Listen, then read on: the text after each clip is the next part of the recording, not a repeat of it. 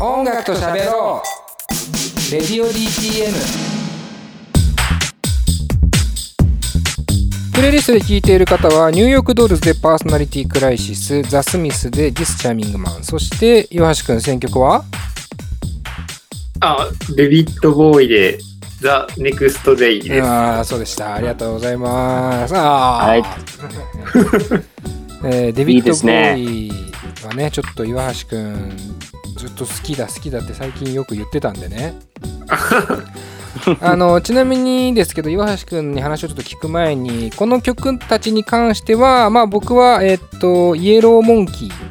ザ・イエローモンキーとか、あとはまああれですね毛皮のマリーズも関わってくるかなという感じのところからのちょっとこうきっかけでチョイスしましたが、まあ、まず岩橋くんのこうデビッド・ボウイ持論から聞きたいんですけどと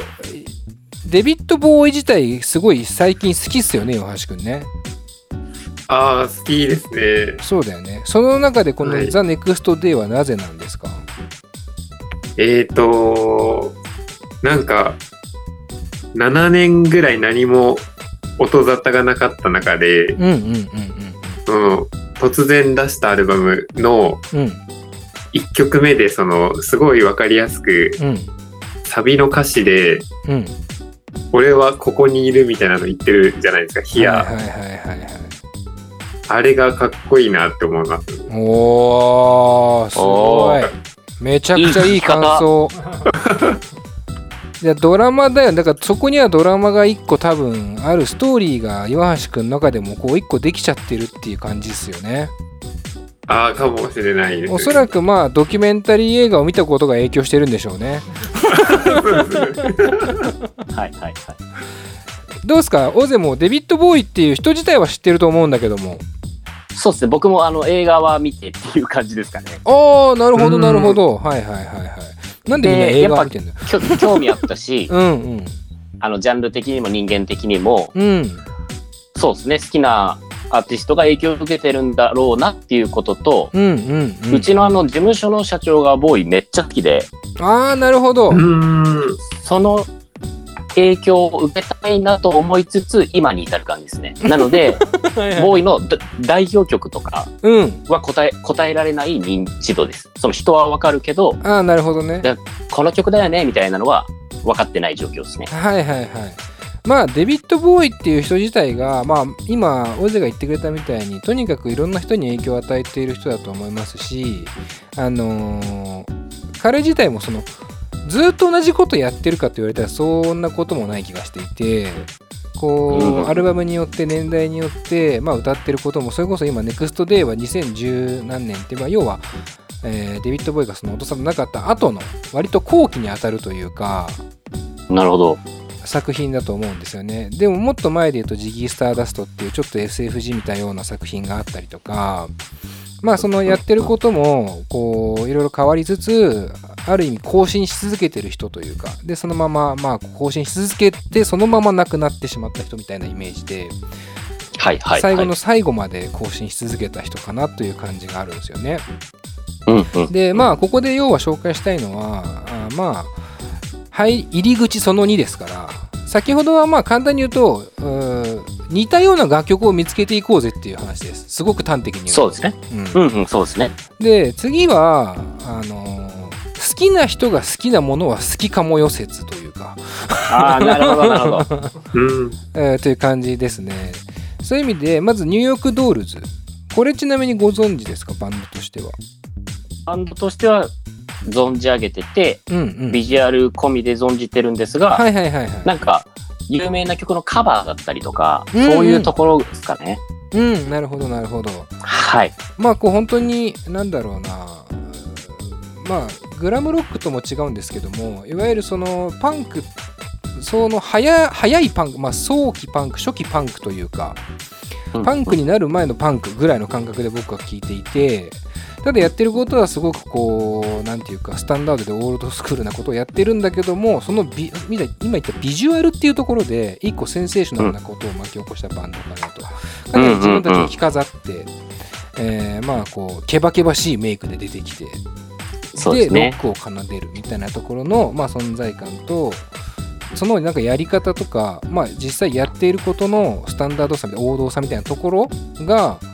なんかそのバランスがなんかいろんな人に、まあ、後世にまさに影響を与えているんだけどもニューヨークドールズっていうバンド自体はなんかそんなに取り沙汰されないイメージがあるんですよ僕の中で確かに確かに。なんかちょっと掘り下げると出てくるバンドですよね。そうそうそうセックスピストルズとか、ラモーンズとかっていうとうんなんか、うんうんみんな聞いてるよねってなるんだけどニューヨークドールズって意外となんかそんなになんかみんなあれだよなみたいな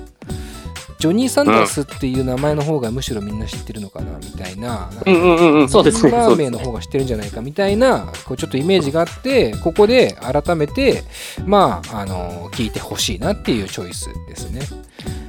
でまあいいですね。うん、で今若い子、若い子聞いてほしいですもんね。そうなんかまさにこういう一個きっかけがないとニューヨークドルツから入るってことは僕はなかったんですよ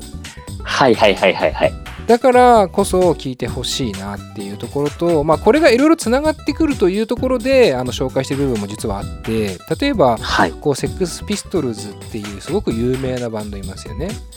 はいで、まあ、そこのこうプロデュース業関わってたこうマルコム・マクラーレンっていうこう有名な方がいらっしゃるんですけども、はい。まあ、あの例えばビビアン・ウエストウッドっていうねブランドがこうまさにこうセックスピストルズとかパンクとつながって世の中に出てきたっていうところの、まあ、仕掛け人的な意味合いでもマルコム・マクラーレンっていうのはすごく大事な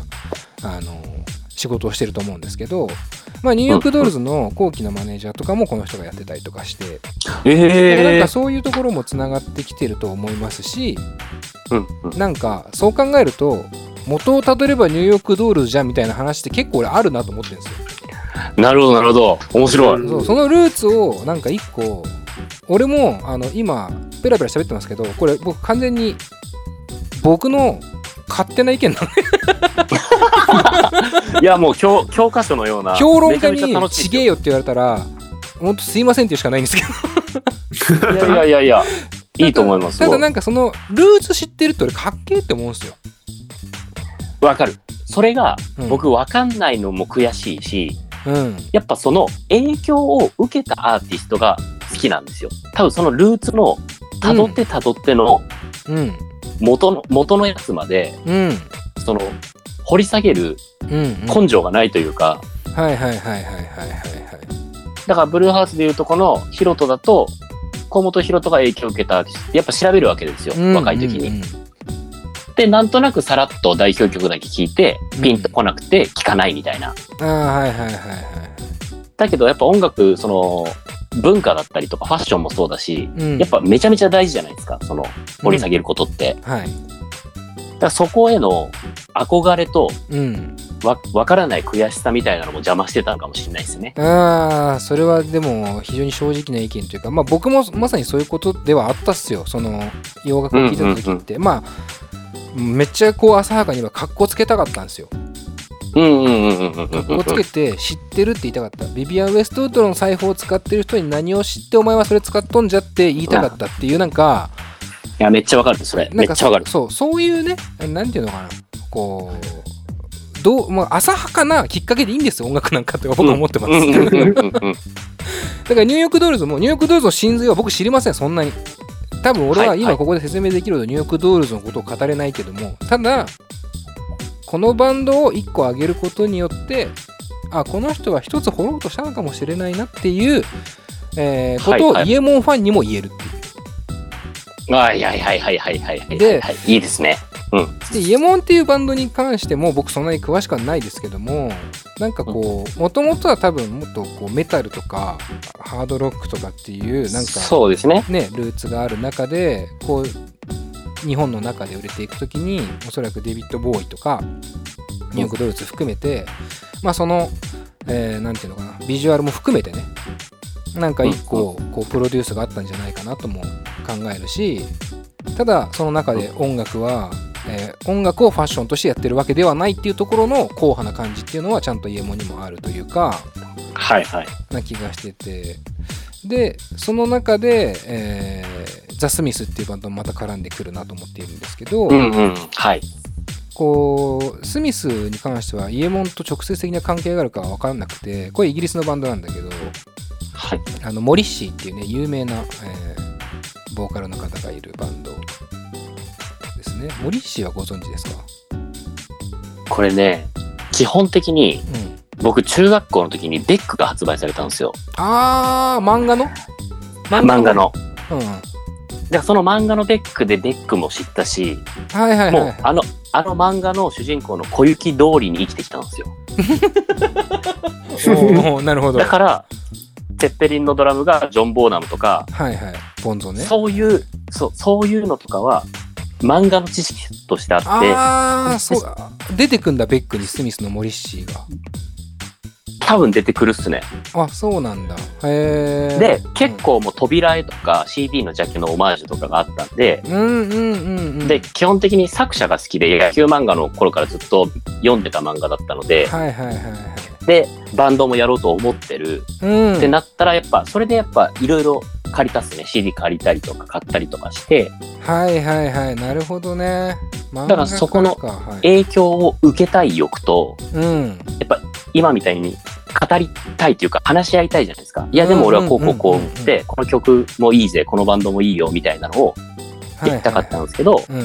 洋楽が好きな仲のいい友達もいなくて、うんうんうんうんなるほどそそのまま僕はその邦楽の日本の売れてないインディーズバンドをどんどん探していくみたいな方向に行っちゃったんですよね。はいはいはいはい。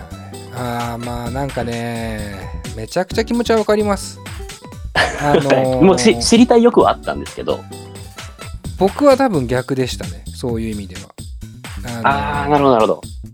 友達にいなかったんですよ。洋楽聴いてる人ほとんど。はいはいはいはい。でも聞こうって思ったんですよ。そのうんその友達とうん共感したくない別にって思った部分はちょっとある。うんうんなるほど。ただのひねくれもんじゃんまあ、からそこってでもすげえ大事でそのうん何を掘るにしてもこれ別に洋楽とかの関係の話じゃないと思ってるんですけどうんなんか自分がなんか主体的主自分主導で動いたかどうかってなんか俺全てにおいて大事だと思ってるんですよ。うん。例えばベックを読んでジャケットを知るっていうのはそのベックを自分がんどう受け取ったのかにもよると思うんですよね。はいはい、そうですね。先輩にベックを借りて読んだのかそれとも自分がなんか気になって読んだのかっていうところでも多分ベックの受け取り方って違うと思うんですよはいはいはい、そうですね。でそのジャケットとかなんだろうえっ、としなんつうの中に出てくるいわゆるミュージシャンの名前とかもうんうん。読んだから知ってるのか読んだ上で聞いたから知ってるのかって違うじゃないですかそこにそうですね一個自分のなんか主体的な行動が入ってるかどうかみたいなはいはい。これはだから何にしても何ていうか必要なのかなって気はしてるんですよね。どうしても。何かを好きになるっていうのは。はい、この前のなんか説教思い出すな。社長が僕にしてくれた説教思い出すな。説教っていうのよ。説法っていうでも、本当そうですね。おっしゃる通りですい。やでもなんかそんな気はしていてで、うんうんさっきのちょっとスミスの話じゃないけどこれなんか何がつながるって別につながり方はだから何でもいいなと思っててここのスミスっていうバンドはもうめちゃくちゃ偉大偉大というか例えば映画で言うと「500日のサマー」っていうあの、まあ、ちょっと甘酸っぱい恋物語みたいな映画が、まあ、海外の映画であるんですけども、うんそこで主人公が、えースミスをねこう聞いてるエレベーターかなんかで聞いててそしたらその音漏れをこう女の子が聞いて「あなたスミス好きなの?」みたいなところから女の子と出みたいなこう甘酸っぱい青春ストーリーみたいなのが、まあ、あるんですけどいいですね。なんか僕もそういう高校の時に好きな先輩がポルシックス好きで、もっと好きになりました。いいね。なんかそれはそれでいいじゃん。はいすげえ。ポリシックスに罪はないし、ってかなんですか別にそれいいから洋楽の話してるけど 邦楽でも同じことが全く起きるよねはいっ、て思。うんだよね。でこうスミスはまさにその映画から入る人もいればもちろんその、ま、なんかこうイギリスのバンドなんですけどそういうイギリスのバンドの歴史から入る人もいればだと思うんですけどなんかひょんなことからつながることもあって例えばニューヨークドールズとスミスっていうのは活動の年数も時期も違うし国も違うんですけどあのスミスのモリッシーっていうのはニューヨークドールズのファンクラブのイギリス代表でもあるんですよだからなんか。要はこれってもう1個2個こう呪術つなぎが始まった瞬間だと思ってて僕はそういうのって自分の好きなバンドが影響を受けたバンドのことが好きなバンドを好きになってみるみたいなうんうんうんうん。すげえはいはい長いけど、でもそうやって結局なんていうかあー紐ってつながれていってでそれが結果的にスミスって超有名なバンドだったけど別にどうやってしろが構わんやんっていう話はいはいはいはいはい。なるほどなるほど。だこれがこう掘りづらいところの人からすると例えばあれを聞いてないのにそれを聞くのはおかしいとか。例えばビートルズを聞いてないのになんでオアシス聞いてんのみたいなこと言われることもあると思うんですけどそんなことはどうだっていいと。はいはい。そんな歴史の授洋楽好きがね、全員そういうスタンスならいいんですよ。なるほどねもう聞こうとしてた、この無知を完全マウント取る感じが、僕はね、やっぱ若い時辛かったですね。いやーそれは辛いですよねでそこに負けないように聞くっていう一個行動もあるんですけどもう僕もいい大人だからいい大人でうん別になんか説教それこそ説教するつもりはなかなかないんですけど。あのだから好きなものは好きなものっていうかめどんなきっかけでも、まあ、聞きゃいいよ。飯でもなんかたまたま食ったら食えばいいしっていう映画も。なんかおしゃれな気分だったからミニシアター行ったからなんかちょっとちょっと哲学的な映画見ちゃいました。でいいのよっていうはいはいはいはい。いいですね。うん。でそれをなんかああくまで音楽で言うとそのニューヨークドールズのファンクラブの会長だったモリッシーが 私ニューヨークドールズ好きだからモリッシーも好きになりましたでも別にいいじゃないっていううんうんうん。でも全然その文脈で語れるバンドじゃないんですけどね そのなんか語れるバンドじゃないけど その文脈以上いろんな多分語りたい文脈もあってただまあそれが元をたどればイエモンって考えたらうんうんうん。おもろくみね。たいな音楽ってなんか面白くなってこないですかって思うんですよね。これはね、本当にね、うんいろんな人に聞いてもらいたいから、今回のこの放送めちゃめちゃ宣伝しますね。いやー俺はめちゃくちゃ宣伝してほしくないよ。なんだよ。はずいからね。いや、これはずいから。いいと思います。なんかみんなが気になってるところが、ちょっとずつ、うんうんなんかね、Q&A みたいな、なんか、うん。ほぐしていってくれてる気がしますね。まああのそれはすごく嬉しいっすよ。だしその音楽の歴史とか音楽の評論とか正しい見解とかそのそれこそ翻訳和訳の話とかっていうところはあの他のメディアを見てくれればいいと思うの。はいはいはいはい。僕はあのなんていうかバカでも分かるっていうかバカでも始められるその気持ちだけをつけたいだけなのでうんうんうんうん。洋楽を聴くって気持ちをみんなに持ってほしいだけなのではいはいはい。なんかこうその気持ちが一個ずつなんかオゼには芽生えてくれてれば嬉しいなという。いや、かなり、なんかその入門編その2でうん、ちょっと開きました。はいはいはい。あーありがとうございます。よかった。ですかなかなり開きましたね。だからその1はマジでね本当予定が 選曲してる時から嫌だなって思ってたの。僕の情報があれだったんで。それだったらなんか猿でも分かるヒップホップの入り方とかの方がまだ良かったわって思ってるけどそれはまた機会あたりにやって。じゃあ次いきますかね、はい。えーもうちょっと進んでいって、えーでは、えープレイリストで入り口その3ということになるのかな、はい。えーまあ詳しいことは曲の後でっていうところで、えーここは僕が4曲選曲させてもらってますので、えー聞いてください